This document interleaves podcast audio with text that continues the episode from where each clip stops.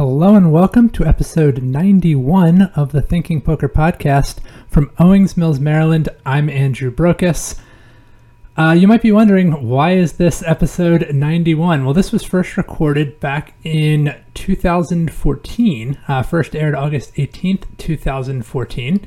Uh, at that time, the Thinking Poker podcast was a part of the uh, Poker News podcast feed. Uh, there was a brief brief period during the middle of 2014 when we were on their feed, and uh, the episodes that we released during that time, um, we still have the rights to them, but for a long time we didn't have the actual audio files.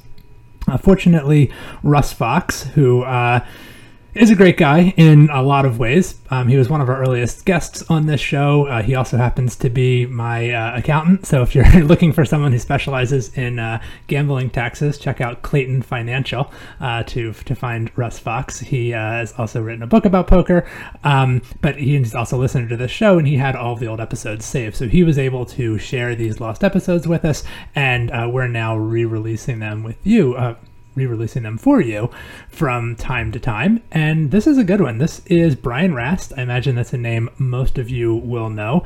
Uh, very high stakes player, plays uh, lots of different games. Right, not just No Limit. Actually has a bracelet in the 50k Players Choice uh, event, and also just like a very approachable, easy to talk to, interesting guy.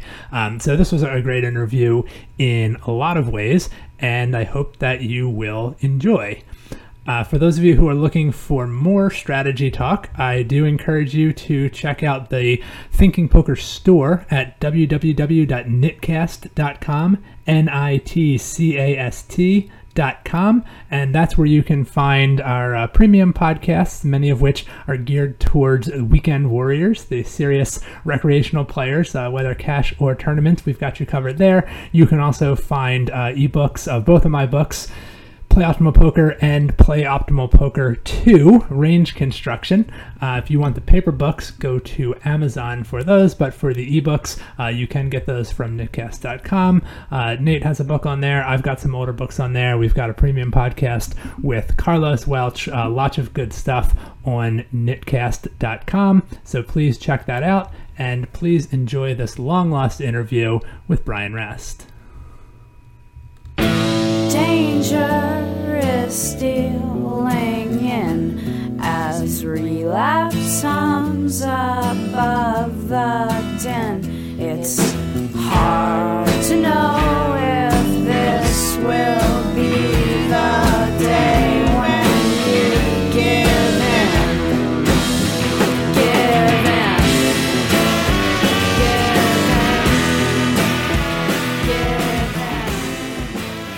Hello and welcome to episode 91 of the Thinking Poker Podcast. In Somerville, Massachusetts, I'm Nate Meyvis, and with me from Maryland is Andrew Brokos. How are you? I am excellent. How are you? I'm great. I'm great. Life is good. I now live closer to my favorite dumpling place in the greater Boston area, and I really couldn't be happier. That's right. You just moved to, uh, to a new, other than location, how are you liking the new place? Oh yeah, new place is great. We have central air now, which means that I feel like a king. yeah, Boston summers are pretty nasty. Yeah, it's uh Paul Graham. I haven't mentioned this on the show before, have I? Paul Graham, who's like a, a big deal in the startup community. He he's written this long essay about how about sort of differences between cities, and of course he's he's high on Silicon Valley, but he has all these great things to say about Boston, in part because uh, the intellectual culture is so good, and he speculates that one reason the intellectual culture is so good here is that nobody would ever move here for the weather. the the the winters are not great, the summers are not great either, but. Uh, but life is great here. Yeah, and, I worked at a, Central Air helps. I worked at a summer camp in Boston one summer, and um, we definitely had kids getting uh, heat stroke on a somewhat regular basis. Jeez, and probably kids getting cranky because of the bad weather on a very regular basis. Yeah, that's true. I, I was thinking they were just kind of cranky in general, but you're right. The, the weather might well have been a factor. Uh, and another reason I'm doing very well tonight, other than than the dumplings, is uh, we have Brian Rast on the show. Yeah. This is a get, I this think. This is a big get, and this this is just a, cold contact. Um, I, I, just you know reached out to him. I was actually I was I was pretty close to um, shutting down. I, I, I, picked up the premium um, run it once subscription in preparation for the WSOP. I fell in love with Ben Sulsky's videos. Um, I watched basically all of those. Um, I was getting ready to shut down the, the, premium membership, and I was like, I should see what else is on here. Um, I watched a Brian Rast video, and I was like, ah, now I have to watch all Brian's videos before I shut down. so yeah, I just uh, I reached out and, and contacted him, and um, he was he was game. We, we set it up, and uh, it's, it's it's gonna have. It actually hasn't happened as of the time that we're recording this. Um, so hopefully it's actually gonna happen. But he seems ex- extremely serious about it. We have a we have a date set. Um, so hopefully we won't end up having to retract this introduction. And uh, we are both extremely excited to talk to him about, uh, well, among other things. I mean, I think the whole playing in Macau as a um, as a white American is has got to be something of an experience. I'm just curious, like how you even get in those games in the first place and all the logistics involved. Um, yeah, there's yeah. a ton of stuff I want to ask. Yeah, uh, have you seen that hand that was floating around my Twitter feed for a while last week, where it's it's on television and uh, Phil Laak raises and uh, it goes check check check check six X pot. Yeah. Brian calls with with ace high. I, I would recommend uh, uh, checking it out. I think if you Google uh, Laak Rast 150k ace high call or something, you'll you'll you'll get to it. It's really a lot of fun and instructive too. I think. Um, yeah, so Brian Rast coming up. Other things I want to make sure we uh, we talk about up front here. Episode 100 is coming, and we want your Nitcast moments. Let us know about the lengths that you have gone to to keep your expenses down, either at the casino or just in life. What is the cheapest thing that you've done? What's the cheapest thing that you've seen?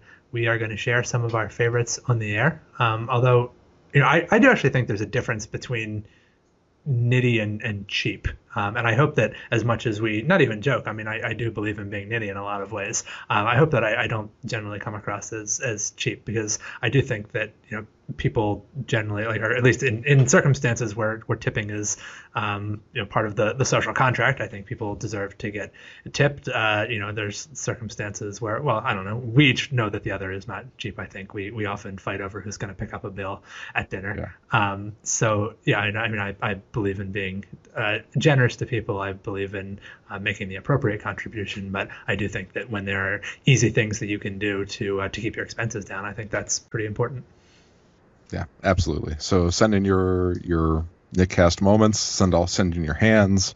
Send in your questions. Send anything to uh, podcast at thinkingpoker.net.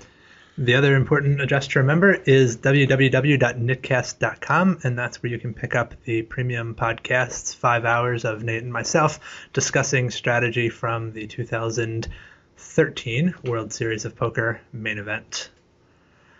Yes. Those are good shows. I like them. and uh, and who's bringing us our strategy segment this week? Tournament Poker Edge continues to be your source for tournament poker strategy. They've got hundreds of videos dealing with all aspects of tournament play, a wide range of buy-ins from microstakes tournaments to the $5,000 WCOOP main event, live and online tournament sit and goes and MTTs and satellites and shootouts, and now there's the new Stop and Go series. Those are five minute videos optimized for quick viewing from your tablet or smartphone, or a regular old computer if you want to get all old school and stationary about it. So sign up today at tournamentpokeredge.com. And our hand this week comes from Eric. It's from a session last week. He says it's an $11 multi table tournament in the middle stages, about a dozen away from the bubble. Uh, our our correspondent has about 43 big blinds, and the villain has him slightly covered. Uh, the small blind has about 15 big blinds. Villain is a regular in these tournaments, and I have played with him quite a lot over the last few few weeks as I play more and more of these tournaments. He's not horrible, but he's definitely not a crusher. These are just standard $11 tournaments after all. He seems to do fairly well in these by just playing pretty tight and straightforward. The small blind is extremely fishy and very willing to relocate his chips to other people's stacks. It folds to the villain in the hijack, who opens for a standard min raise. The small blind calls, and I defend with 7 6 suited. So again, the stacks are uh, small blind has 15 big blinds. Uh, the big blind, who is our correspondent, has 43 big blind blinds, and the opener co- covers.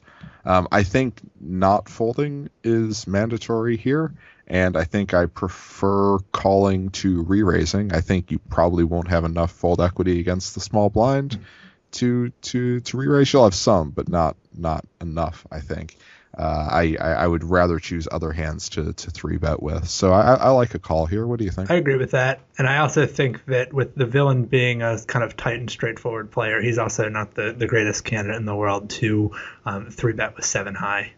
So yeah, I, I think when you've you've got a, a, very clearly profitable call here. So you know, it's I, am sure three betting. Well, I, am not even sure of that actually. I, three betting would probably be plus EV relative to folding, but um, given how profitable calling is going to be, yeah, this is this is a very easy call. And I, I think a little bit Eric was trying to ask you know whether he should be calling this even in a heads up pot, and the answer is certainly yes. Um, I would call yes. with a lot worse than this, facing a min raise on my big blind with antes in play. Yeah, so the villain's in the cutoff here. Is that right? Hijack. Okay, so one off the cutoff. So I would probably, I would probably call with like nine seven offsuit in hands like that. Uh, duh, duh, and even even worse, yeah, nine six offsuit probably. Nine six offsuit, seven deuce suited. Um, yeah. calls for me. Yeah, you got. I mean, you're, so you're getting think, even without the small blind coming in. He didn't. He doesn't mention the antes explicitly, but most likely you're getting somewhere in the neighborhood of five to one when you call. Yeah. You really should not be yeah. folding very often in that circumstance, especially when you're not up against a premium range. Even even from a, a tight and straightforward player, like his range is still going to be full of unpaired hands, and, and that's all you need it to be to justify calling with seven deuce suited. Agreed. And if he's straightforward after the flop, that even cuts better. down some of your reverse implied odds. So the flop is Jack seven six, Jack of Spades, seven of Hearts, six of Hearts. So our hero here has two pair and a three flush, so that's good. and he says he decides to lead out for half the pot, or three big blinds. This is a very good flop for my hand, and with such a wet board, I don't want the hijack villain to check behind, as I feel this is definitely a board which the villain might not see bet into two people. Okay. Um, what do you think of that? I like it. Um, I think I think this is a, a pretty prime example of a hand that is very strong on the flop, but there are there are a lot of bad turn cards for your hand. Um, that would be even more true if there were a potential straight already on the board. So if the board were six seven ten instead of six seven jack, so that an eight or a nine could put a one card straight on the board. But um, even so, like I think an eight is a pretty unideal card for your hand. A five is not great. Uh, Queen, King, Ace are all not fantastic cards for you. Um, uh, Heart is not a good card. There are a lot of pretty unpleasant cards that could come on the next street, and I think if you're dealing with a very straightforward villain, I, I think he's right that a, a c-bet is not going to be forthcoming that often, including you know a lot of hands that do have equity are not going to choose to to c-bet here. So I, I, I like the decision to lead out.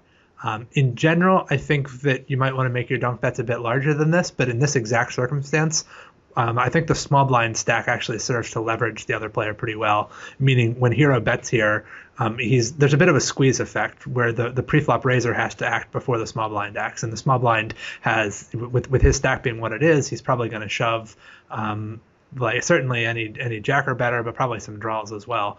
Um, so I think it's it's pretty difficult for the original raiser to peel very light against. Uh, he's forced to play even more honestly than he probably already plays, um, even to a relatively small bet like this. Yeah, I agree on all counts. Uh, a final point is that I don't think that betting turns your hand face up too much. I think uh, there would be plausible reasons to do this with some draws and even with some like weak draws like 10-8 offsuit or something like that. So um, yeah, I don't, I wouldn't worry that you're you're you're turning your hand face up. I think I think uh, opponents could reasonably suspect that you you would have a small, a strong draw, a weak draw, uh, a, a, weak made hand, or and um, if anything, they might think it's hard for you to have a strong made hand. Yeah, I don't know about that. I guess some sets are possible, but um, I think yeah, I, I, I, would not worry about this being a transparent bet. Mm. And in fact, I think that when you have a draw, I, I think with a draw, it's a lot closer of a decision whether betting or checking is better. And I think it's worth thinking about when you have a draw. Would I want to have a leading range here with some of my made hands? So, you know, given that this is a spot where you'd like to bet something like six seven, I think when you have a hand like um, five four, you might think you know whether I should I should I bet or check with this hand? It's pretty close. Are there some strong hands that I would bet? Yeah, there probably are. So maybe I should bet my five four also. That that's like part of the thought process that I would go through if I were considering if I thought I had a pretty close decision with with some sort of draw. Agreed. Agreed. So the villain calls and the small blind folds. Our, correspondent says he was really hoping for the opposite result. To be honest, I mean, uh, who wouldn't like to get a lot of loose action in when you're in position? But you get you get what you get, and I'm, you know, two pair against a, a guy who opened in late position. That's that's fine with me. Uh, the turn is the ace of hearts, so that completes the the flopped flush draw. It also puts an ace on board, and our correspondent says. This is the first spot where I wasn't sure what to do. I could check and let villain, villain quote unquote value bet his likely ace, or just continue betting, getting direct value from an ace. Um, so, a first thing I'd like to jump in and say, I'm not sure how likely an ace is here. Uh, there are a lot of hands that don't have aces that that raise before the flop. There are a lot of hands that and, and that call the flop. There are a lot of hands that do have aces that fold somewhere. So um, I'm I'm a little bit worried this is a case of seeing an ace on board and immediately putting your opponent on it. Um, yeah, in, in, fact, I think if villain has an ace, you should be worried, um, especially given yeah. like if this ace were not a heart, that would somewhat increase the likelihood of villain have it because he could have ace x of hearts. But um, I mean, if he has an ace, he most likely has ace jack, ace six, or ace seven, in which case you're in pretty bad shape. Yeah, that's right. You'll find people showing up here with ace king or ace queen, but um, I if the ace hits him, I don't think you're ahead much. I, I think that's that's very right. Um, yeah. So the, so the, question to ask is not how do I get value from an ace here. I, I agree that if true. we if we knew that he had an ace, betting would, would be well, it probably wouldn't be a lot better, but I think it might be a little bit better. But um, I I just don't think it's that likely that he has that he has an ace unless he has a speed. Yeah. So the flush the the the flush draw came in. Uh, how likely do you think villain is to have a flush draw? Not terribly. Um, given that he is a, a somewhat tighter opener, the Ace of Hearts being on the board is a very significant blocker to Villain having a flush draw. Um, I also think that Villain might raise some of his better draws on the flop. So if he had a hand like King Queen of Hearts, um, he's going to have two overs and a flush draw. If he has Queen Jack of Hearts, he's going to have a pair and a flush draw. Those are hands a lot of people will raise on the even like eight nine or ten nine of hearts is a is a combo draw.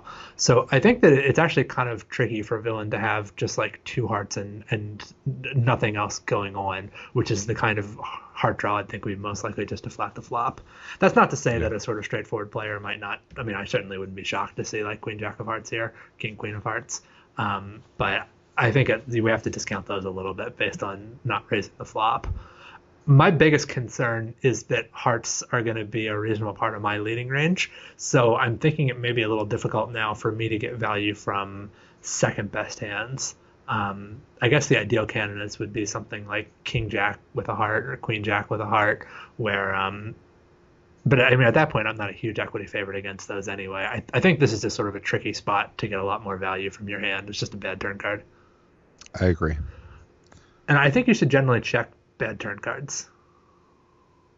I also agree. You would probably be checking this card with a lot of the other with a lot of the weak draws. Um, I mean, not many of your stronger draws because a lot of your stronger draws got there, but uh, your weaker made hands and your weak draws would be checking. You would like to have some strong hands to balance those out. I think this is a strong enough hand to do that with. Uh, you, are not loving it too much, but um, I, I, would put I would put seven six into a checking range here. Mm-hmm. And um, uh, I, I, think it's worth looking back at the at the stack and pot sizes. I, I believe at this point we're looking at a stack to pot ratio of roughly three to one, um, with about 13 big blinds in the pot and about um, about 38 in hero's stack with with villain covering. So I don't think you're really you like I don't think you want to get all in here, even though you have two pair. I think it's it's too close to the bottom of your range now with with another heart coming, um, and I just think it's there, there, are too many hands that you could be behind. So I, I don't think you're looking to get all in. I think that betting betting bloats the pot in a spot where you really should not be looking to play a big pot anymore. On the flop, I think your hand is good enough to get all in. When you get a bad turn card, I think you have to change course and and start trying to play a smaller pot and um, setting yourself up either to catch bluffs or I, am probably folding to two barrel or I think I'm, I'm definitely folding to two barrels here. I think you can check call turn and, and check fold really any river. Yeah, I, I do think that's right. I there might be an argument though for bet folding the turn if he's really straightforward and if it's hard to find many semi bluffing hands. Like if you think he wouldn't raise you with like Jack of Hearts, Ten of Clubs here now, which I think is pretty plausible actually, then there might be an argument for bet folding uh, if you think he's that honest. I'm not sure I would do it as a default, but I do think this is a case where if your hand can stand one street of action and not two, you might consider putting in that first street of action yourself. Interesting. Um, yeah, I guess we're, and we're probably not too worried about this player bluff raising. Yeah, um, if if we aren't, which I think we're not, uh, both for read based reasons and for like board texture combinatorial reasons. Mm-hmm.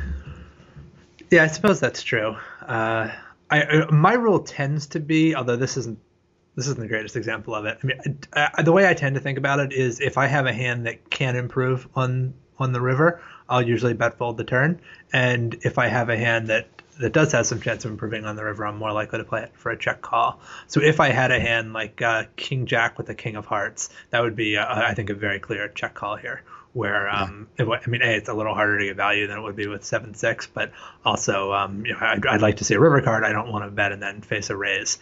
A seven six can technically improve on the river, but we're looking at you know four outs and not a guarantee that they're clean. Um, and I don't know that you're going to be that eager to play a huge pot, even if you do. I mean, you're going to be ahead, but I don't think you're going to be like a huge favorite if all the money goes in when the board pairs on the river. Um, so I don't think there's a ton of value in getting to see the, the river with his hand, um, which would be another argument for bet folding it. Agreed. Agreed. Uh, I'm not saying I would default to it, but I think you ought to have it in mind. I think it's a it's a case where where we should at least be considering it, and I think some of the reasons for it might not be apparent at 1st mm-hmm. So. So yeah, the uh, the hero does end up betting the turn, which I think is fine. Um, he says he bets a little more than a third of the pot, or four and a half big blinds. What do you what do you think about that size specifically? Yeah, um, I think it's interesting. I would, yeah, I guess putting myself in the villain spot, I would think it looks like a weak made hand sometimes. Yeah. Um, and, and I say this, I think, relatively independently of the fact that I know what what villain has. I think uh, I think this would look like Jack Nine to me with without the nine of without a heart pretty often, or maybe Jack Nine with a nine of hearts. Um, so I, am not sure villain won't play pretty well against this. Um, I do think that he'll have a hard time folding too much to this, um, which which makes me think that you will in fact extract value with this bet uh, a fair amount of the time. So so that's nice. That's good. uh, yeah, but in general, I, I, I don't love it, and I fear I fear it doesn't accomplish enough, and it and it reveals a lot of information. What do you think? I, I agree with that, and I think that may be safe against um, a very straightforward opponent. Where like if this just because we've we've emphasized a few times the importance of um, not getting bluff raised here. And I do think that this bet is kind of begging for it. This may be a player who just doesn't have it in him to exploit that.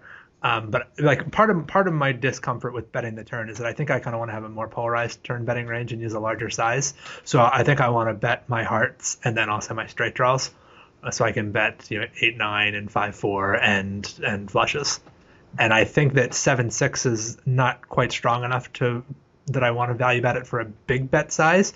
But I also don't think that I have that many bluffs in my hand or like that many that many ways to really balance a third pot bet. Like I think if I were to bet third pot, it's just always going to be a hand like this that doesn't want to get raised. Um, and I I just think that's like kind of like, like you said, I, mean, I, I, can imagine myself in game seeing this and and kind of correctly predicting at least the sort of hand that hero is going to have. And uh, I, I know that I and, and, many players do have it in them to bluff raise here, and, and, this player may not. But I think it's something I'm I'm nervous about giving away that that sort of information about my hand. Yeah, if anything, I think I bluff raise here too much. I think, especially like online in this sort of tournament, I I'm a little bit too easy to bait like that. So um, yeah, I, I, think against me this is a really bad play, but uh, uh, against your your average player, I yeah, probably less bad. Um, but but something interesting happens, and and the villain min raises, just min raises. What do you make of that? Uh, I think there's enough of a chance that this is just um, some kind of hand trying to get it, trying to buy a cheap showdown.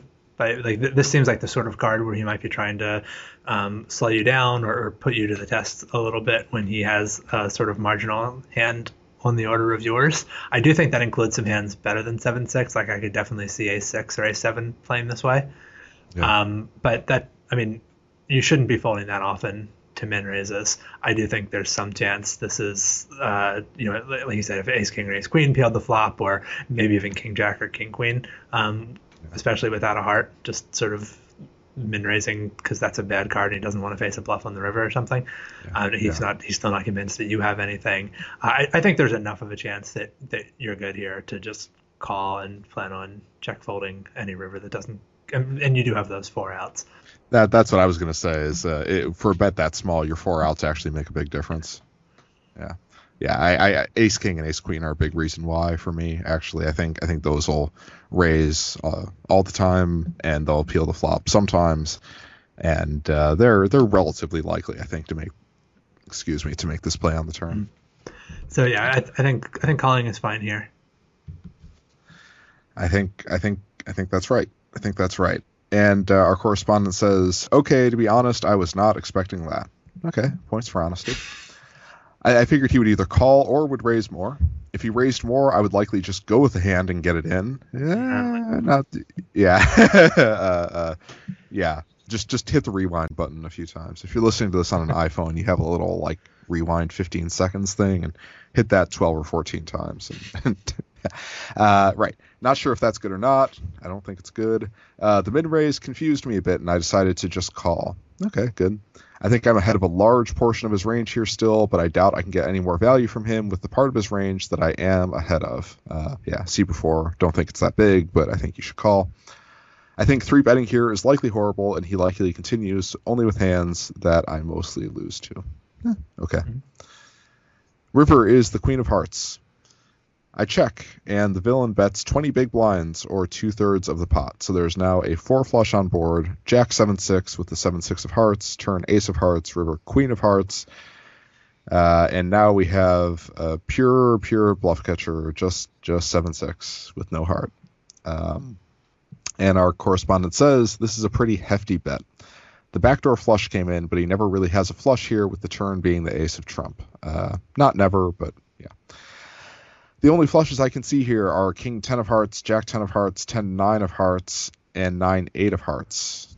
Uh, yeah. Yeah. Um, also, what about Ace King with the King of Hearts? I mean, I guess we thought that that would be less likely than Ace King with the King of Spades to raise the turn. Yeah, you can't it, be shocked to say that. No. Um, yeah. And, you know, some of the stuff you said about, especially if he's got like a, a limit hold'em background, a hand like King of Hearts Jack might be um, might might be a play that he thinks is good, where like he thinks he's putting in the same amount of money when he's behind, but but stands to win more when when he hits. Um, anyway, the last three of those, uh, which again are Jack ten of Hearts. Uh, sorry, now I'm quoting our correspondent again. The last three of those, uh, viz uh, Jack 10 of hearts, 10 9 of hearts, and 9 8 of hearts would be played differently on the flop, and the King 10 of hearts, I guess he could semi bluff on the turn, trying to rep the ace. Wait, the 10, King 10 is already a flush. I'm.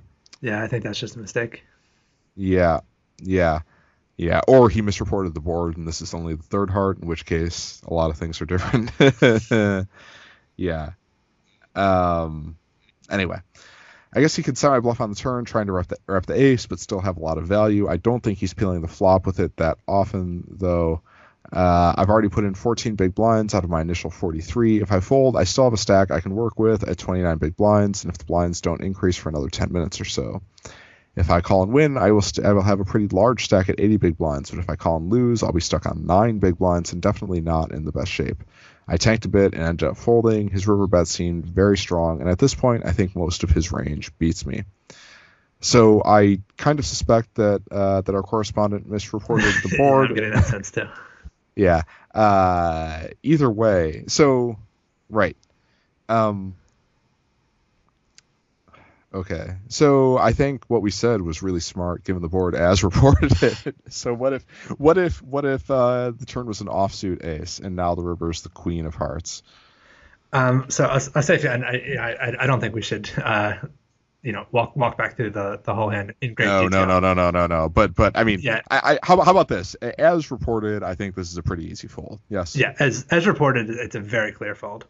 Yes, good. Um, because I mean, you he would have to be like turning Ace King with the King of Spades into a bluff. Yes, yeah. probably. Yep. And he's never ever doing that. Yeah, I, mean, I think even King Jack is probably not turning into a bluff. No, that's no, just not no. how this sort of player plays. So yeah, No, as, okay. as reported, I, I think very clear fold. Um, assuming Yeah. there's only one heart on the flop, I think betting the turn um, is, is, is makes a lot more sense and is clearly good. Um, I think that I still would just call the the min raise, and I would, still fold the river. Um, I, I just don't think there are that many hands that could be like. I just think when he calls the flop, it really limits the number of bluffs that could be in his range.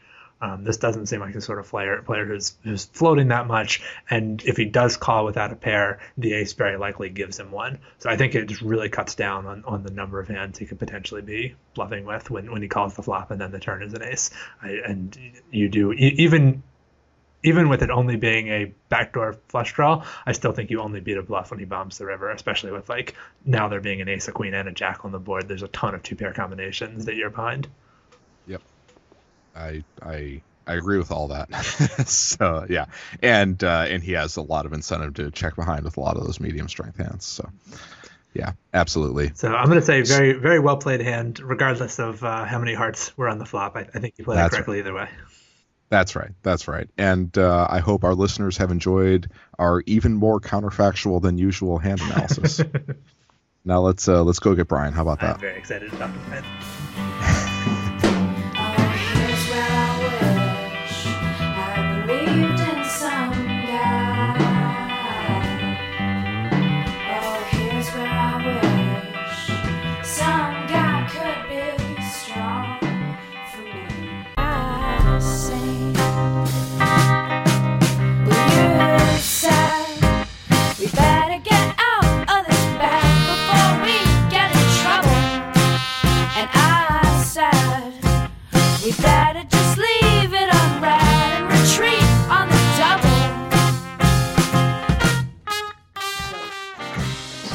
How are you this evening? I'm good, thanks. How are you guys? Doing well. Excited to talk to you. And was that uh, was that Brazilian you were speaking, or Portuguese? I guess you were speaking a moment ago. Yeah, that was uh, that was Portuguese. Yeah, I'm, I'm mar- you're, you're married to a Brazilian woman, right? Yeah. Yeah, I forget. You like? This is coming back to me now. Didn't you like you either skip the WSOP or um, when, when when you got married to her? Didn't didn't you miss out on a big poker event? You know, in 2011, I was in Brazil for like the first week of the World Series, and then I came back and I won the first tournament I played, and then I won the 50k later that year, and then I missed the main event to go back because my wife had her um, her marriage visa interview like Ah. during the main event, so I didn't play the main event that year, which is actually the only year I've missed the main event since I started playing the main event. So. But still, a, a pretty good year for you. It sounds like. Yeah, no, obviously it was my best tournament year. I mean, you know, that year kind of put me on the map tournament wise. I mean, I had been playing big cash games before that, but um yeah, I mean, and that was the I think that was like the last year that the 50k was televised and it was uh you know, at that time it was like that year I think it was like the second biggest tournament behind the main event. It was huge. So- I, I I watched every minute of that like very carefully. It was part of my preparation one year, so I I, I know that tournament very well. That's uh, it's it's it's high on my list of like Brian Rast memories. Like, how does it rank sort of for you in your career? I mean, it's definitely my most notable memory, like winning the 50k for sure, uh, for from a poker perspective.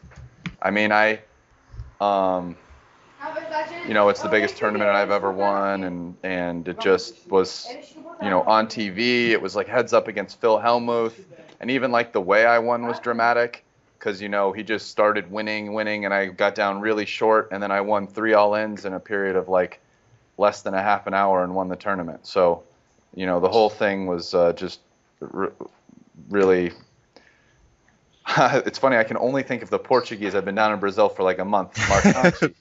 You know, it really like was re- remarkable. So, do you thi- um, oh, sorry. yeah. no, no, do you think that do you think that Minh was was angle shooting in that one hand or or um, where I think where he folded out of turn um, there was a raise and it was maybe only the the out of turn fold that uh, caused the the other guy to call. I used to know every detail of that hand, but uh, do, do Oh. you remember what I'm talking about? Well, it was definitely not that reason that made um, that made the other guy call. Because if I remember, I think it was Matt Glantz, and he had queens. So, or or like it ended up, it was the spot where it was good for Minh to have folded out out of turn, but that it ended up like I think it was something like Matt Glantz ended up complaining about it, but then he like had queens, so technically it like wouldn't have been bad for him because it might have gotten the other guy to put it in light in a spot where he had, you know, such a big hand, I, be- I believe. But the I s- other guy ended up folding, I think, and then Matt Glantz called with queens, and I don't, I think he won the pot. Yeah, uh, o- o- Owais Ahmed had ace queen. It turns out. Um, Yeah, I Yeah. feel like, you know, I don't know, and I'm not going to speculate as to whether or not it was intentional. I mean, at the very least, it was just like extremely careless. Yeah. To do that in such like a big all-in moment, you know, with a, you know not that many people left in a final table. So I mean, he definitely he definitely should have gotten a penalty for that, even if it wasn't intentional, just because of basically like you know you have a responsibility to follow the rules and not muck other people's action or change the action because you're irresponsible. Yeah. So I mean, he definitely should have got a penalty. Yeah, especially when it benefits you. Like, Yeah. y- you might think that if if intent is unclear, like if I'm careless and I run into you and a thousand dollars falls out of your pocket and into mine, um, I should get some kind of punishment for that, right? Like whether or not I was trying to make it happen. Uh, Exactly, a hundred percent. So, you know, I'm not going to speculate on that just because I didn't really have no, I have no basis to know, and it would just be me like, you know, guessing. But um, but at the, yeah, at the very least, it benefited him, and I think he should have gotten a penalty. But okay, thanks. It's it's it's not what like we wanted to ask you about. I've just always been curious, and like I said, I watched that final table really closely. I think I think Andrew has some better questions for you now. Oh, I'm, I'm kind of curious now. How, how did you meet your Brazilian wife in the first place? Yeah, so I came down um, trying to think in January of 2010 with uh, Phil Locke. Like, you know, I had been in before that. I had been in a relationship for like, you know, like two years with a pause, and he was just like, you know what, Brazil's so much fun. Uh, I used to go down here a lot. Uh, you know, at some point we're gonna go down, and you know, like maybe a couple months after I was had been single for a little little bit, and um, I was like, sure, let's do it. And so uh, we went down to Brazil, and we're like, just hanging out, like going out to bars, drinking, and having a good time, going to the beach, playing playing a little backgammon, relaxing, playing a little online poker, just kind of you know having a good time. And um, I just met her when we were in Rio de Janeiro. Went out one night uh, to a to like a little like nightclub, and um, yeah, I just met her there. It was like love at first sight, and you know we hung out for the next four days um, on uh, the vacation. She like you know stayed with me, and then just like oh I'm going back.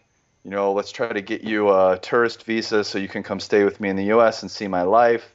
Which you know, obvi- it we her meeting for that was like a month later and she got rejected and so you know at this point we were talking all the time on you know google translate or sorry on skype using google translate and everything. And you know we just kept the relationship going which was also in large part because i you know between then and the time when the marriage visa got accepted i probably traveled to visit her um, you know 10 to 12 times in that like year and eight months.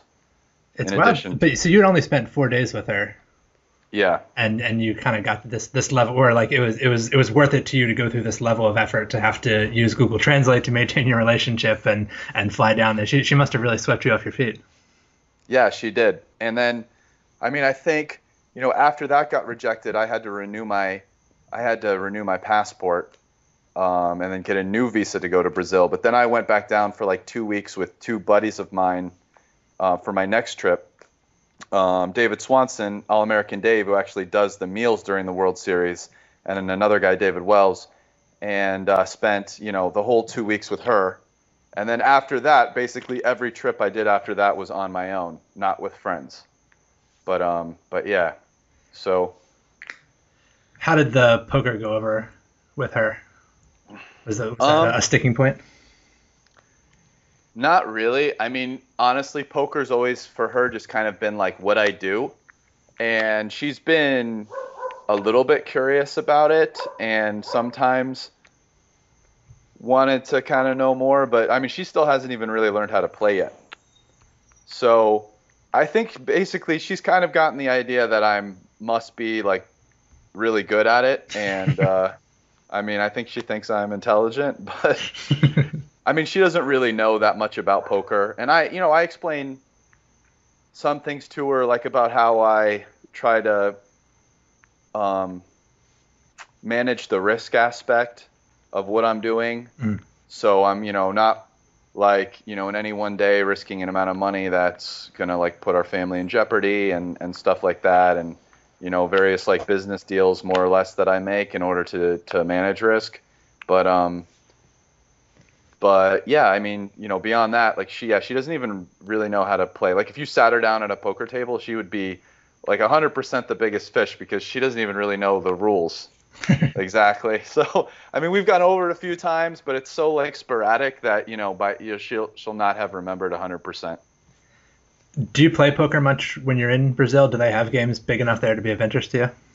You know, I think poker's been growing a lot in Brazil. It's been expanding, and at some point, I kind of want to try to figure out what's going on down here, at least with the live poker scene. Uh, up till now, I haven't. I have gone to like one or two little card rooms in Rio, but that are like really, really small. Like these kind of little public card rooms. I've heard of one or two private games, but haven't gone. So, and uh, I haven't even gotten online poker hooked up yet, which I, I would like to do for when I'm down here to to play. But um, yeah, so for the most part, when I come to Brazil, what I end up doing a little more here is I end up studying some. So when I'm down in Brazil, I'll spend a little bit more time. You know, I'm like halfway through a book.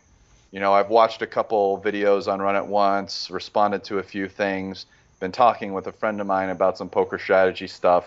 So I've done some more studying away from the tables, so to speak, Mm. uh, which I do end up doing, you know, more often in the last two years since we've gotten married when I come to Brazil. But uh, you know, not really playing. Yeah, I was gonna ask if, if it wasn't nice to have a break from the from the playing, even if it's not a break from poker entirely. It sounds like you're doing some some other things besides just playing, and you seem happy about that. Yeah, no, I think it's I think it's good. I think it's it's good to take a little little bit of break from from playing, you know, now and then. Especially, I mean, the the longest time that I'm down here is right after the World Series, and the World Series is when I play the most. Mhm. So uh, it's a good time to to get away a little bit. So you sort of are, are based out of Brazil, and then travel to Las Vegas, Macau, wherever else to to play from time to time. No, our family's based in Las Vegas, Okay, and we I we I travel to Brazil and Macau from time to time. I see. So yeah, like our son goes to school in uh, in Las Vegas, and um, you know, like Juliana probably comes to Brazil a little bit more than me. She maybe makes like one trip a year without me for like maybe three to four weeks, Mm. um, and then she's here during the summer for like another two to four weeks than I am. She comes up, you know, during the World Series, and I come after the World Series. So, so she, you know, she's probably here like three to four months a year, and I'm like in Brazil two months, and then I'm in Macau probably. For the last couple of years it's been two to three months, but uh, you know, I'm, I feel like the games have been getting a little bit worse there, so I'm trying to decide how much time I'm gonna want to spend there. So we'll see. And what are the logistics of that? I mean, do you do you rent a place in Macau where you stay? Um, so far, basically, I've had some good friends that have a place there, and I kind of actually like staying with them as opposed to um, renting my own place or just getting a room at there's like a Mandarin Oriental that's really close to the Wynn that I would that's what I would probably do. I would get like a long extended stay slight discount at that Mandarin. It's like really nice. Yeah, but still living out of a hotel room for two months can't be too appealing. No, I, I, I actually make my trips three weeks. I feel like that's kind of been like the sweet spot that I've settled on Mm. for, you know, me to both like kind of maximize my drive to play when I'm there, and then you know also the fact that I kind of have a you know I have a family, so like two months is just too long for me to be gone for. Okay, so when you said two to three months, that's broken broken into several three week chunks. Yeah, usually that's like three to four trips. So How do how do you like get established as a player? I mean, did you just? I guess you knew some people who were already playing in those games. Well, so this is a somewhat known, but I'll I'll let you guys in on the story. I was actually maybe like the first one of like the first couple Americans to actually discover Macau on like a high like pretty high stakes basis. I mean, I actually went over to Macau like man, like 6 years ago or something with my friend Keith Gipson one year in like April or May. Oh no, so I had gone over with Andrew Robl even the year like the year before that for some like little tournament and the Wynn hadn't even opened up a card room yet. And we we stayed like over on the Taipa strip and like played in some tournament at I don't even know like what the casino is over there. We stayed at the Venetian and there was another casino over there where there was a tournament. And um you know, I kind of knew about it, and then the downturn happened in the U.S. and like the games got really bad. I mean, I remember before that crash, the real estate crash, there was like 25, 50 plus going live, going off every day. You know, there was just a lot of money Mm. because everybody had a lot of money, and then everybody lost it. Well, and Las And Vegas, Vegas- was hit especially yeah. hard. And Vegas was hit especially hard. And I mean, it got to the point where the 10-20 game was like dying, you know, and, and at that point, 10-20 was like a little kind of too small for me anyway to like want to play on a regular basis. So we were talking about traveling somewhere, and Macau kind of became the place that seemed to make the most sense because we figured we could send money via the Wynn over to the Wynn there. And like we had heard that it had opened up and there were like some kind of decent games. And like the other places we are talking about going all seemed like projects where we like like maybe we could go to England and make a trip. But from what we knew, like the good English games were more private and we'd have to establish a presence there. And then like, you know, we talked a little bit about Moscow because we had heard of some games, but then we didn't even feel you know that comfortable going around Moscow with a lot of money, and like we don't we didn't know any rush or anything. So uh, when we had been to Macau, at least I had been to Macau that one time, and so we went there, and the first trip in April or May or something, you know, this is like six years ago. There was uh, there was like a games ranging between like a really deep like 2040 to like 6120 or whatever and you know we we had like a pretty good trip and the games were pretty soft and then i came back that summer with again with keith and then actually phil locke who had some hong kong business like had heard about these games and he was there uh, with another guy and the four of us all of a sudden like some of this i don't know if you know but like one of the guys that played Ron, one drop his name is rano. Like he had just started to play poker and i mean he has a lot of money. Like saba paul you know the guy who's malaysia he had started to play poker around this time. And so all of a sudden the games were like 100 200 like us dollars. Like and even the biggest we played was like bigger than 300 600 and i mean there was like this one session where i you know won te- over 10 million Hong Kong and just like destroyed the whole table, which kind of became legendary in the Macau gambling world. And then actually, like after I like we missed the first three weeks of the World Series, and then I came back to Vegas after Andrew Robl was telling everyone that like I wasn't there because I had gone broke. Know, because no, none of us wanted to tell anybody about Macau. You know, like Andrew knew about it, but like he wasn't telling anybody. So then it turns out these guys started a game. They like moved it from playing at the Wynn because some of the people didn't want to play with pros. So they like made a private game at the Grand Lisboa, which was nearby. And by the time we came back a few months later, we couldn't play with them anymore. And then the regular game, because those guys quit, was like much smaller.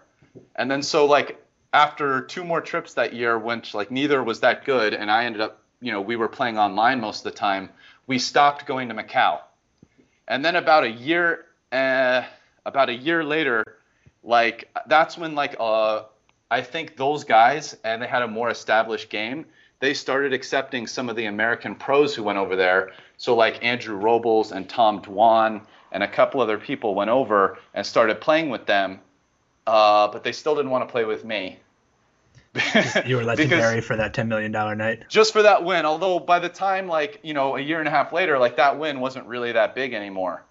But like basically, like I went over once and like I didn't get to play, but like I saw Tom playing chairman heads up, like you know a game that was a lot bigger, like 5k, 10k U.S. dollar blind heads up, like they were playing some crazy game, and like you know so but like basically so much money was getting poured into the Macau poker scene and some of the like Asian pros over there were making money. It was kind of trickling down. Mm-hmm. And the regular game at the Wynn started getting bigger.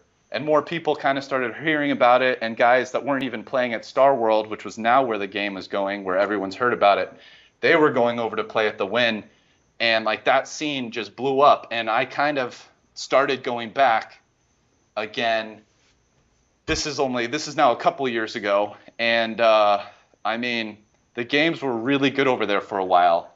And for a little while it was like it took a while for word about it to kind of get out in the poker universe. And um, you know like two years ago the games were great. You know last year they were okay. And you know they're now the star world game is basically defunct. Like it had already stopped before you know paul and them got put in jail recently in america. And like the game at the Wynn is very hit and miss. I mean uh, there's a lot of times now where it's just pros waiting and maybe you get one vip so to speak. Um, so it's definitely not what it used to be. I mean, if you go back like two and a half years, like kind of right after like Tom and Andrew went over, and like you know you'd get like a VIP every day, sometimes two or three, and this is at the Wynn, and you know then there's the very big game at Star World where you know Andrew and Tom were playing, and as I got reingratiated back to the scene, uh, those guys ended up like I ended up playing at Star World again some, and you know kind of got back into playing both in the private game and in the public game over there, and they kind of liked gambling with me. But um yeah it wasn't immediately. But uh i mean it was it's a macau i mean i don't know if you guys know this but macau kind of has become like the gambling mecca of the world. I mean the recorded gambling action in macau is like almost 10x what it is in vegas now. And like they have way more off the books gambling action there because the way their casinos are set up with like junkets and these little organizations that essentially act as vip hosts that let people bet on the side. So I mean, it's just like the gambling center of the universe, and you know, I mean, the poker games are way bigger there too. So You I've mentioned- never met. A, Sorry, go ahead, Nate. no, I was just saying it's. Uh, I, I've never met a person who's been to both places who didn't say that Las Vegas looks like the kiddie pool after after you've been to Macau. Yeah, I mean, Las Vegas is essentially now it's like a party and entertainment town Yeah. Yeah. where gambling's like another thing to do. But like you know, people go there more just for like all the nightclubs and all the restaurants and stuff. I mean, like it's just different. Like people go to Macau. You know, they couldn't even support one Cirque du Soleil show. They had one show. It went under in like a year. Like just no one gives a shit. They want to go there and chain smoke all day and either run it up or go home. yeah, it's there's my a kind. different like there's a different mindset. I mean, even when you play in poker games over there, like the you know, like you when the chairman would play in the I had never played with him in Macau, but like he kind of had a rule like if you got to play as a pro, you had to play until you lost like you know a certain amount of money, like let's say 10 million Hong Kong or something, or you know he quit. So you'd have to play for you know 30 hours or more sometimes. Otherwise, he just wouldn't want to play with you again. You know, he just didn't like it when people hit and run, and uh, you know, like Hit that. and run in this case being playing for only 25 hours. yeah, but I mean, like it even even at the Wynn where it's like a public game. I mean, you just see different things. Like you'll see a guy come, and as long as he doesn't lose the money he has on him, if he's like runs it up, like a lot of them just didn't want to quit. They'll just keep playing, and so sometimes you get in really good games because, let's say a fish runs it up, and now he's like a thousand big blinds deep. Well, now all of a sudden, like pros are adding on, and like I remember one 1K2K Hong Kong game, which is like 120 240, where like the fish had over 2 million Hong Kong and like every pro did, and it was just like there was like 20 million Hong Kong on the table, and so basically it's like saying there's you know two and a half million U.S. dollars in like a 220 240 dollar big blind game. It was just like insane. So And I imagine those- this sort of thing is, is good for you, not only because obviously if there's like a, a fish with a thousand big blinds, that's pretty great. But even if you're playing against some other pretty good professionals who are like not quite on your level, the um, that manifests itself most when stacks are really really deep. Um, Yes. So you know if you're you're playing with like a, a good but not world class pro, like he can probably play a one or two hundred big blind stack reasonably well. But you give him eight hundred or thousand big blinds, especially if he's also kind of uncomfortable with the stakes. I would think that you start to pick up a pretty good edge even over a player like that, let alone the the fish. Yes, no, I actually definitely think um, in a lot of those games that there's definitely regs that are a little weaker that uh, you know I think you ha- can have significant edge on in those spots as well. So I 100% agree with that. What are the logistics of moving that kind of money back and forth? I mean, you mentioned being able to send money through the Wynn. Does that mean that you're not paying um, the the like a currency transaction fee? Well, the Wynn cut that out at some point because I think uh, I'm not sure exactly what happened, or maybe they started getting beef from the government, or who knows. But basically, when I first started going over there, like you know, a long time ago, they just would let me send money back and forth. But recently, they've like instituted a rule where like poker winnings don't count as winnings for them. So I think they'll let you transfer money something back and forth, but it's only what you initially sent, and anything you won at poker, you'd have to leave over there. So you know, then you got to figure out another way to get your money, either trade with people or put it in a bank and and wire it or something like that. But um, you know, for the most part, I just kind of like having money in both places because it's kind of the two places where I play poker at in Macau and at the and in and in Vegas. So I have a little bit of money over there that I play poker with, and I have a little bit of money in Vegas. But at some point, you need to turn that the HKD into USD. I mean, do, do you just like suck up a um, suck up three percent or whatever on, on doing that, or you have enough people you can you who are willing to swap for HKD that you can you can do it at a lower rate? Um, I mean, at some point, I'd probably just suck it up and pay a percent on it. It's probably what's going to end up happening. I'm just I'm just shuddering at, at what that percent translates into, given the the amounts of money we're talking about. Yeah. So, but yeah, I mean, I don't know. I probably try to trade what I can and and then do the rest at a percent.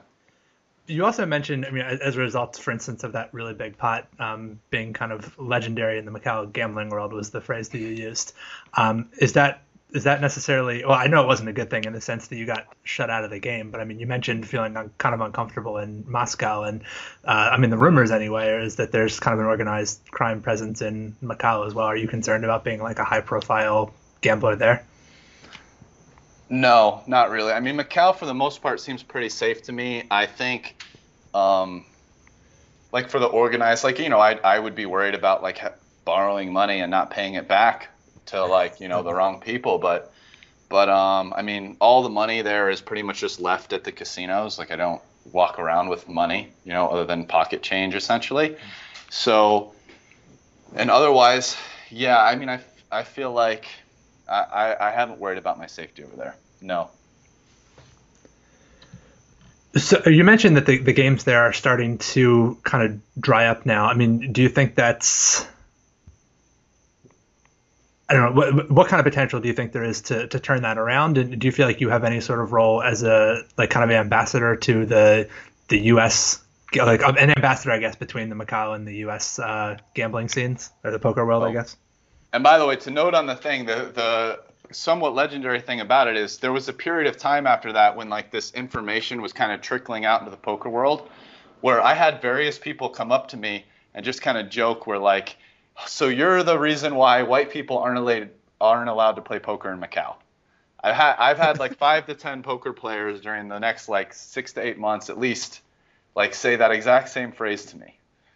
So you know like because I guess they made that game private. So it wasn't just something I, you know, I had people say that, but I mean, it's not something, you know, it's like it's poker's an interesting world. Like any world, there's like kind of different there's like a currency of information. And you know, when you know a lot of other poker players who are into a lot of different little kitties in different cities in the world, you find out about different things, but it's not all necessarily public knowledge. And I guess you have to know them reasonably well because I mean, it sounded like you and Andrew for a while were trying to keep Macau on the down low. Um, so I guess you've got to not just know them, but I mean, know them well enough that they're willing to share a pretty valuable secret with you in this case, anyway. Yeah, yeah. So, but um, anyway, sorry to move on. What was the the? Well, I guess just I mean, do you feel like there's a um, what what do you think it would take to to stimulate the Macau game, and do you think that you have some sort of role in that as kind of an ambassador between the the American and the Macau poker scenes? Well, the biggest stimulation is just going to be the number of weak players playing.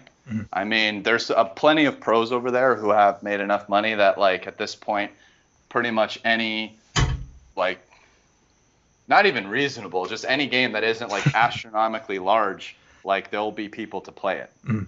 I mean, uh, so, you know, I guess the thing that's killing the games is just that there's less kind of fish playing and, and there's really no like regular, just all the time fish. So the games go kind of wane in and out as there are weaker players. Because, you know, just like everywhere, there's a lot of cherry picking that goes on and, you know, so that's the biggest thing. And I don't really think there's much I could do about it. I mean, you know, the more pros that are over there and willing to play every day, like the more likely like a regular game just goes, even just because some pros are like, well, I feel like I'm plus EV in this lineup or or not. And then, you know, eh, the the more often that there's a game waiting, you know, the more likely just a random kind of fish can just drop into the game, right? Like if you know if, if you build it, they will come type of philosophy to poker games. I mean, it, it is true to a certain extent. So, um, yeah, I mean that's, but that's kind of it. I don't really have that much to do with it. I mean, I feel like at this point, there's not that much more to be said. I mean, the word's gotten out. You can go on two plus two and read Tom Hall or anyone talking about the Macau poker scene, and and so uh, you know, like this isn't stuff that I usually would have said like even one year ago. But at this point, like, you know, I mean the you know the one drop has the like Macau business, you know, Chinese businessmen, and everybody knows where they're actually from. So it's not really a secret that people are playing poker over there for lots of money. It doesn't seem like there are too many, or like I can't name any pros who who are are Macau-based pros, as opposed to people like yourself who are Americans traveling there to play. Are, are those people just not like coming for the World Series or other kind of high-profile stuff? Like, do they just play exclusively in Macau? Some of these other pros there. I would say that, well, I mean, basically everyone not from China, to some extent or another, kind of does what I do. Mhm. Now, there are a couple guys who are in Macau like a lot. So, you know, if I'm doing two to three months a year, like there's some people that do over six. Like there's this one guy named Ohad who's Israeli, who he's like the probably the hardest worker of like the foreign pros. But even a guy, Oystein, who's like uh, from Europe, you know, that was his name online and what people call him. He's been over there a lot. And then, you know, some guys from England like Andy Mosley and whatever, they're over to like various extents. Um, but then there are some basically Macau based or China based pros. Uh, some of them did come over here for the series. I mean, like you saw in the 50K, one of them made a deep run. Uh, the one guy, he made the final table. Um, I forget what his what his name is, but but you know, I mean, he was a he's a Macau-based pro who actually he like really ran up a huge amount of money in the Star World game. So like God, I can't I can't think of his name right now. Maybe I could find it really fast online so I'm not uh 50k 2014 final table. Yeah, one second. Ratio. uh, downwind? Is this? No. no, sorry, not last Don year. Wynn. No. Uh, uh, Sam Rostan is his like online name, I think. Sam Rostan or whatever. Chun Lei Zhao. But I mean everybody calls him something else, which for some reason I'm feeling really dumb right now. He like he has a nickname that everybody calls him, all at least all like the white people. But uh but yeah, I mean he's a Macau pro essentially. And I mean like there's some other guys who are over here Um, a guy who actually was living in America before he went to Macau, but he's Chinese. His name is Yi, and like he kind of ingratiated himself in the games over there, and he's done well. I mean, he came over for like the whole World Series, and there were a couple other guys who were here playing. Like they played a lot in the high stakes game at the Aria, um, the the big no limit game that went on in um, Ivey's room. That I, you know, I played in that some. I played with them. And otherwise, I mean, there might have been a couple people, but I'd say for the most part, they they don't come over here a lot. There's probably not a lot of them, and most of those high stakes guys kind of came over because there's kind of a whole group of them that travel that were all affiliated with the game at Star World.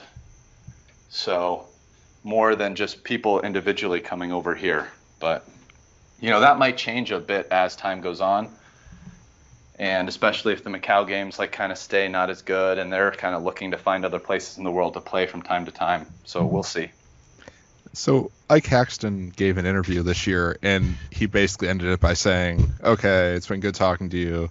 And then the other person said, "Oh, what are you doing?" He said, "Oh, I'm getting on a plane. I'm going to fly somewhere, and I won't tell you where, and I'm going to play a huge poker game." like, so I mean, like, uh, so is this the sort of thing that could happen again, or possibly is happening again, where there's just a place out there where huge poker games are springing up, and and the first to the well are are, are doing very well? Yeah, I mean, well, that's always going to be, you know, like the gambling berry patch phenomenon. Is there's, you know, you find a berry patch and you go to the berry patch and you don't tell people.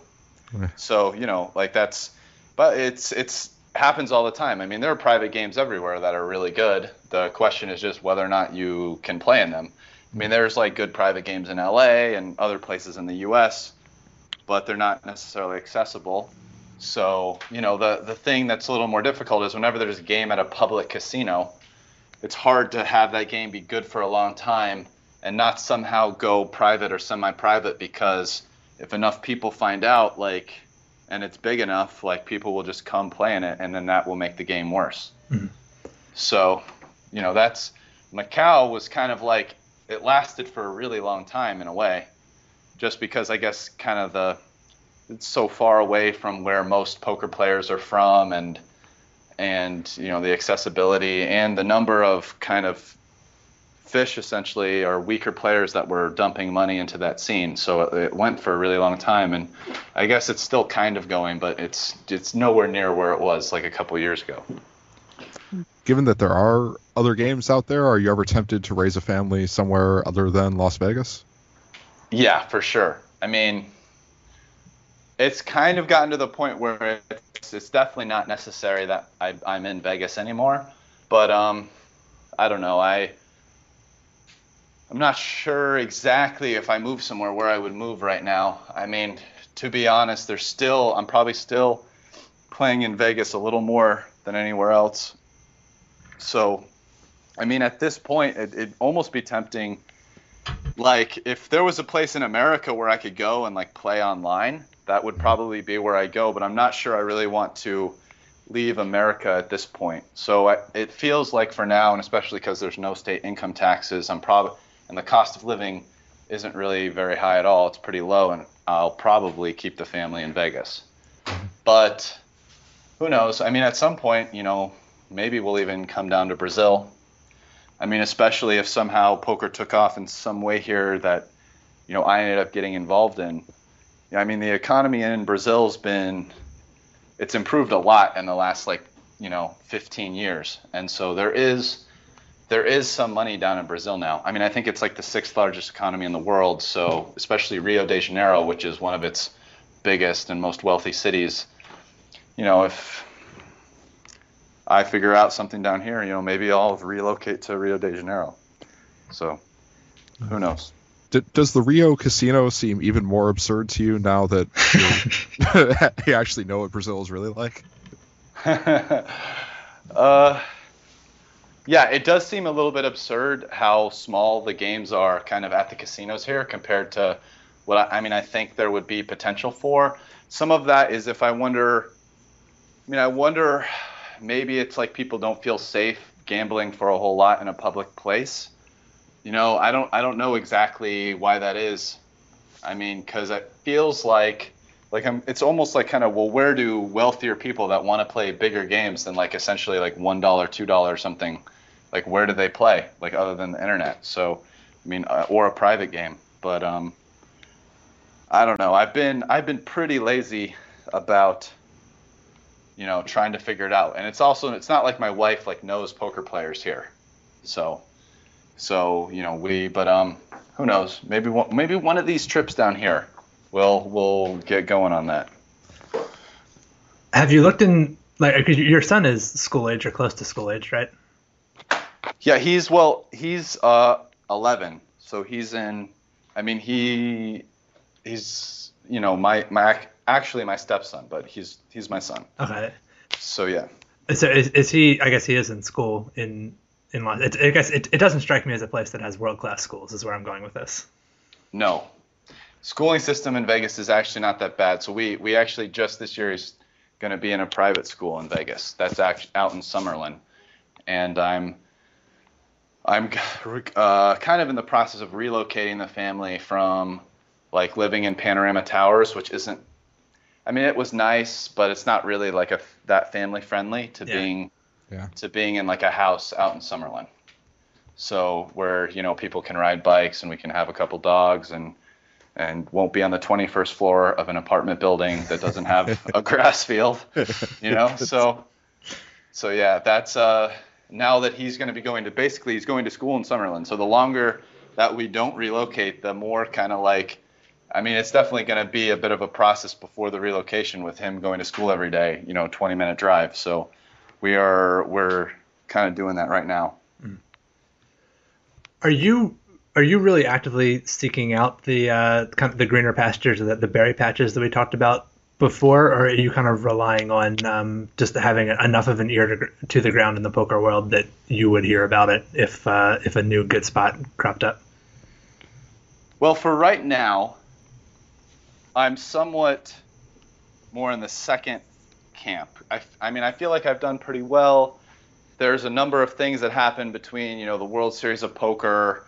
If I get invited to some televised thing like the Premier Poker League, which, you know, might pop up now and again, and then, you know, going still going to go to Macau a couple times.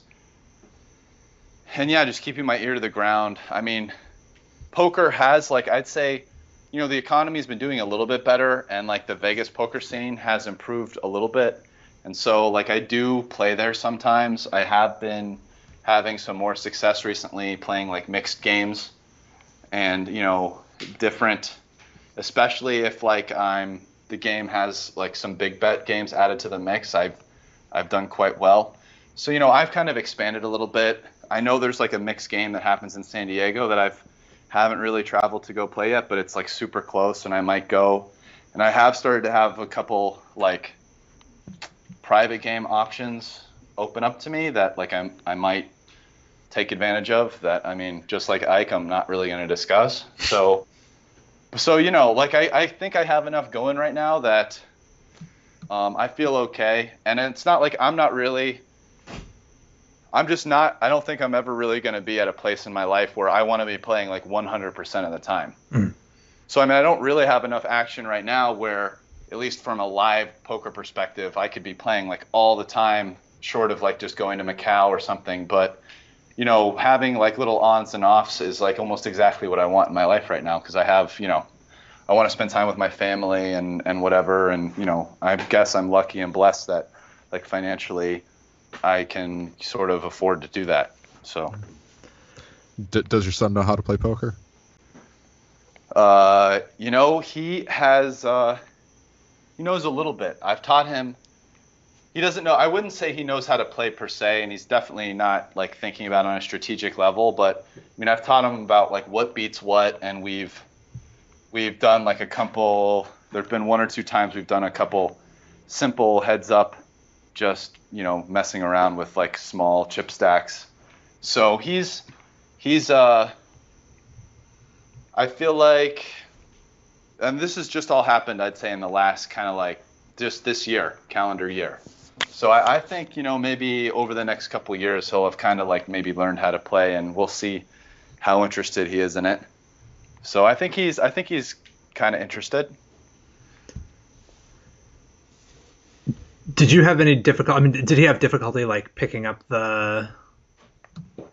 I mean, it, it sounds like he knows the rules, but not necessarily the strategy. Um, have Have you put any thought into like how you would go about teaching poker strategy to an 11 year old? Yeah, I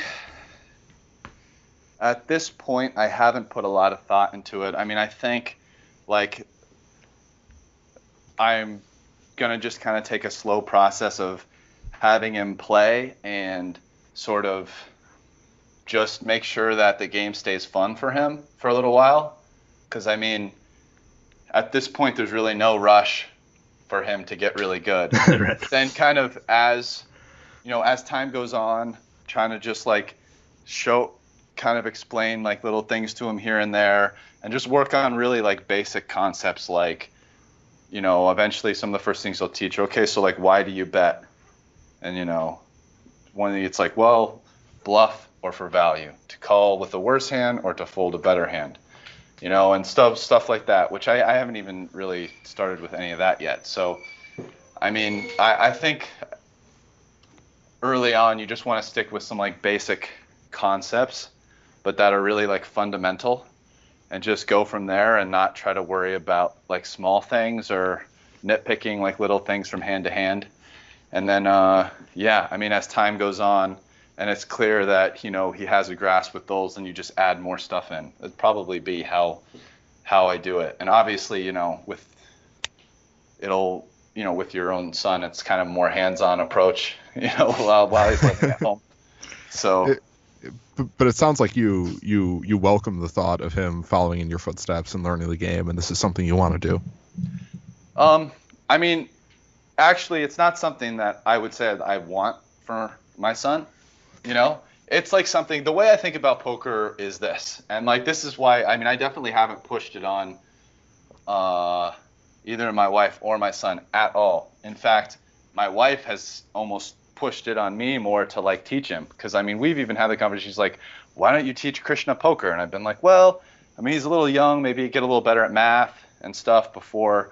we start doing it. But she's really wanted me to do it, if anything, just as a way for him to kind of expand his brain into like a new thing that he he had. You know what I mean? Like I think it's Yeah, always it's it's a great people- way to do that. Yeah. yeah, like almost like oh, start doing Sudoku puzzles, or oh, start doing this. You know, like the more that you push your brain to do and learn new things, kind of the the better it is. Like and from an elasticity or almost like a muscle confusion, like brain confusion standpoint. So, so which is why I've kind of done it. But no, like not at all. I think I think poker is the type of thing where. So, like anything in life, in order to be really good at something that's relatively complicated, like you have to dedicate yourself to it and be passionate about it and like you know pour yourself into it and so like with poker you know unlike other hobbies say where you know they might be like poker you can actually like lose money and like have negative consequences for not being good.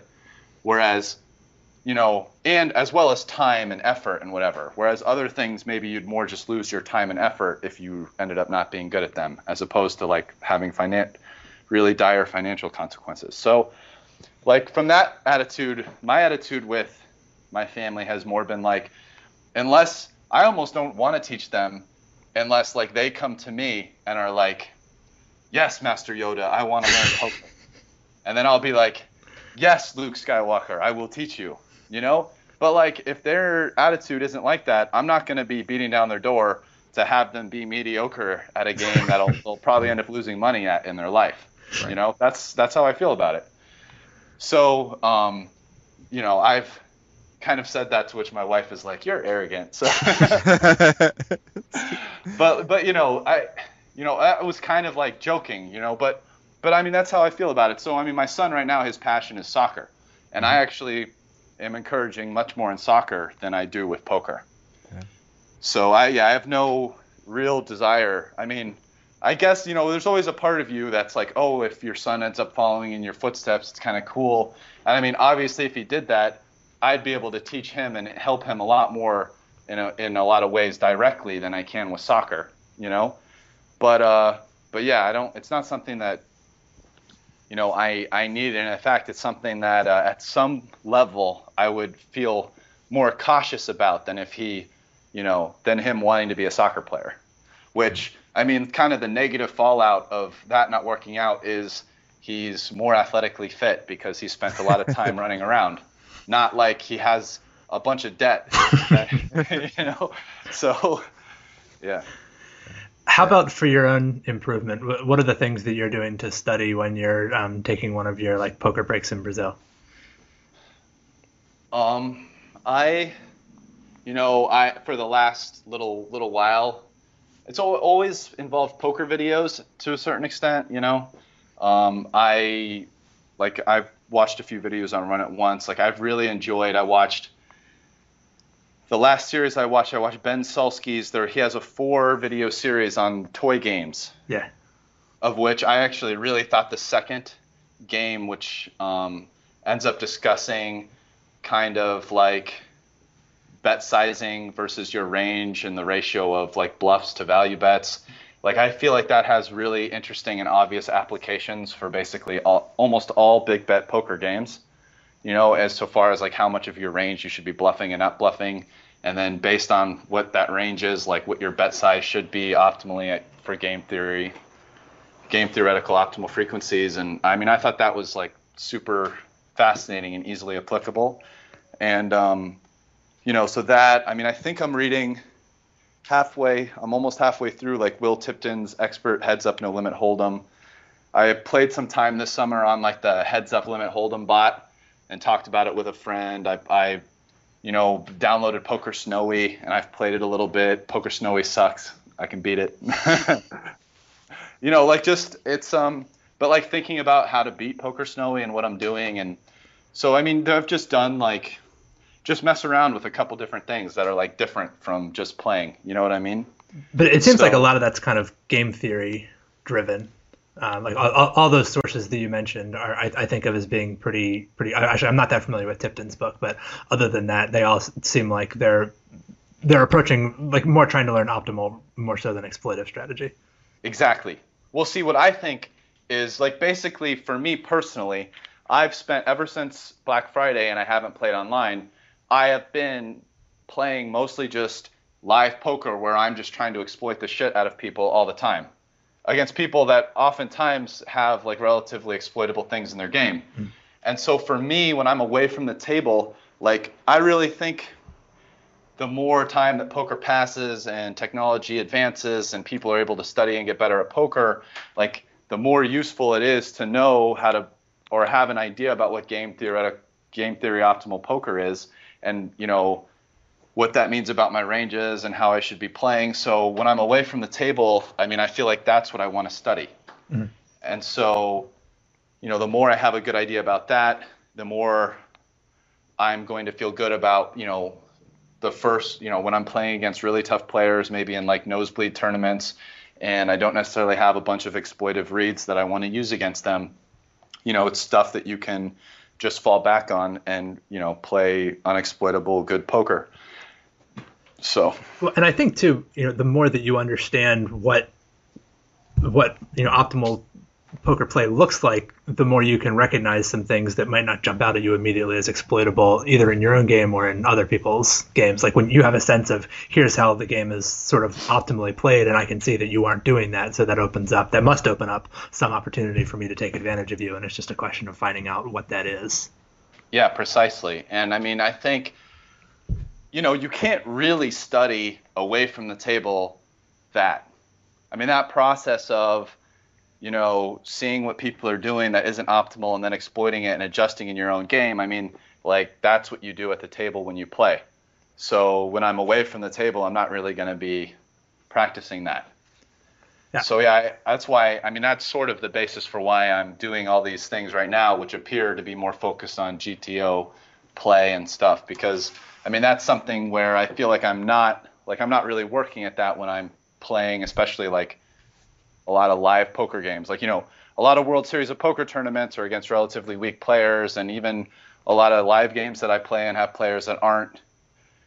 You know, I'm not playing against WCGRider or somebody who's like been studying game theory optimal poker and you know like all these optimal frequencies to have and stuff. So it's uh, but it's something that I definitely want to like keep up with the times with, and um, and know what's going on and be able to apply these things to my game and, and understand, you know, to a better extent what playing GTO looks like and and you know, so it, for all the reasons you said too, not just so I can do it, but so I can evaluate other people and and maybe how they're deviating from it.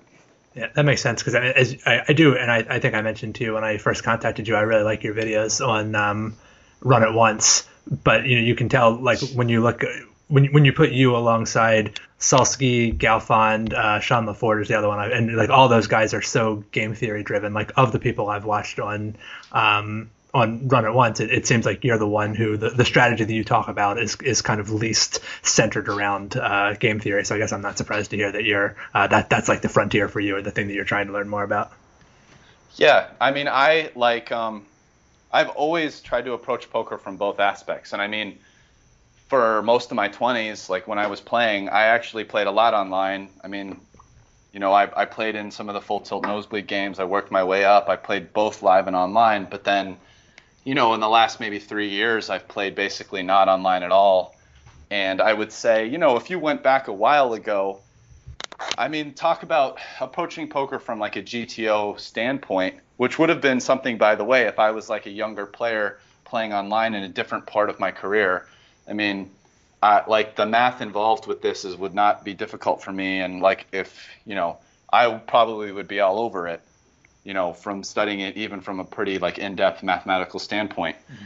But um, you know, I'm not like when I played a lot online. I mean, sure, it was like a different kind of way of playing, but it was still a lot more kind of feel and read based. And I mean, even you know, five or six years ago, like Hold'em Manager and stuff was just kind of starting to work its way into what people were doing. You know, now it's like you're like, how could you not be using that and playing online? Sort of. I'd feel like forget about analyzing a lot of the statistics in depth while you're you know adapting to people. So so you know it was a little bit different, but um yeah, I think I mean especially with games that are a little bit more simple, like Heads Up No Limit.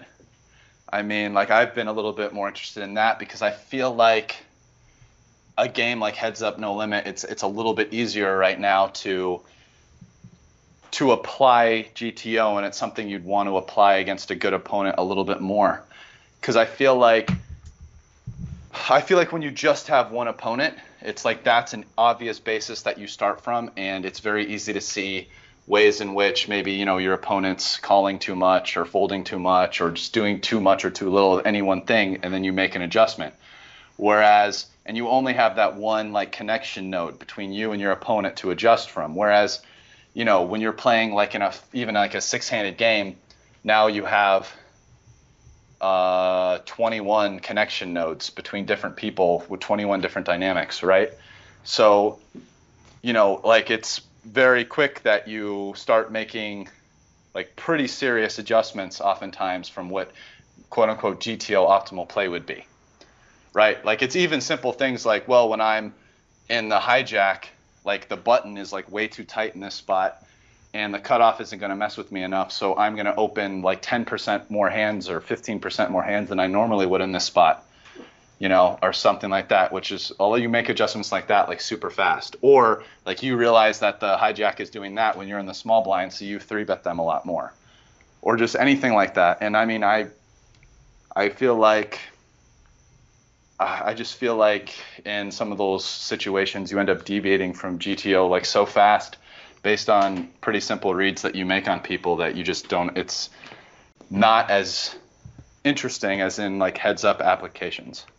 But so when Phil Laak shoves eight times the pot on the river, are you saying to yourself, well, you know, he's he's risking eight units to win one. You know, I, I only need to call here 11% of the time. Or are you saying to yourself, you know, this guy's clowning. I have ace high. I call. Yeah, well, I mean, what I said to myself, which I think I said out loud, is like, this is such a big fold in the books. I think I remember saying that because, well, yeah, I mean, shit, the guy's shoving eight times the pot, and if I'm wrong, I'm out of the Premier League. So, like, the amount of time that I need to be right here is like such a high percent, you know, where I could fold and have 200K in chips. But then the more and more I just sat there thinking about it, the more and more it just felt like, yeah, he's just clowning like this has to be a bluff. I just how could I see him doing this for value? like he knows like I can't call, and he's going all in, and it's like just felt like he just knew he couldn't bet like some kind of normal amount and get me to fold ace high, which is like what I always have. So, so I just talked myself eventually into going with my read. And he took And a then- sip but- of water. Yes, uh, you know what? That I didn't even notice that at the time. I, I'm, I think. I mean, who knows if unconsciously it had some effect on me or not, but definitely not something that I, when I saw him do it, I didn't go, oh wow, yeah, he looks uncomfortable right now, or he's changing course of action, like Antonio said. Like I was like so kind of engrossed in my thought about what was going on that I, I don't, I'm pretty sure that that didn't affect what I was doing. Super. Well, thank you very much, Brian. It's been great talking to you. Very interesting. Yeah, it's been what I, I really appreciate it. You, you you taking the time. It means a lot. So thank you very much. Yeah, sure. Thanks, guys. I mean, cool. So is this uh, this is going to be up in a in a couple days or something on your website? Uh, it should be up pretty much exactly a week from now. Okay. Um, and that that'll be up on uh, it's it's it's on the Poker News podcast feed, and it also shows up on uh, on my website, which is thinkingpoker.net.